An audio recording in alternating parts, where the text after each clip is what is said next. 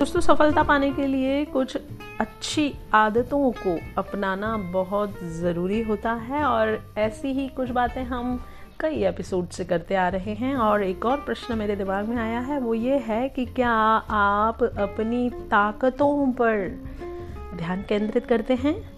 तो सुनिए, श्रेष्ठ और सफल लोग अपनी ताकतों पर ज़्यादा ध्यान देते हैं।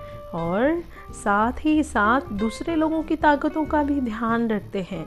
उनका ध्यान इस बात पर सबसे ज़्यादा होता है कि वे क्या कर सकते हैं, जबकि इस बात पर बहुत कम होता है कि वे क्या नहीं कर सकते।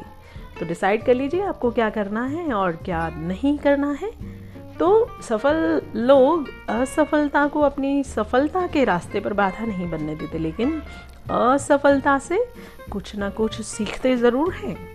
सफल इंसान अपना ज़्यादातर समय अपनी कमज़ोरियों पर व्यतीत नहीं करता, बल्कि वे लोग ज़्यादातर समय अपने प्रदर्शन को विकसित करने में, डेवलप करने में लगे होते हैं और लगाते हैं अपने समय को। तो आप भी अपनी ताकतों को जानिए साथ साथ दूसरों की ताकतों को भी जानिए। और हो जाइए सफल। बढ़िए आगे, दुनिया आपकी राह देख रही है। तो मिलते हैं एक और ऐसे ही एपिसोड में। Tata bye take care see you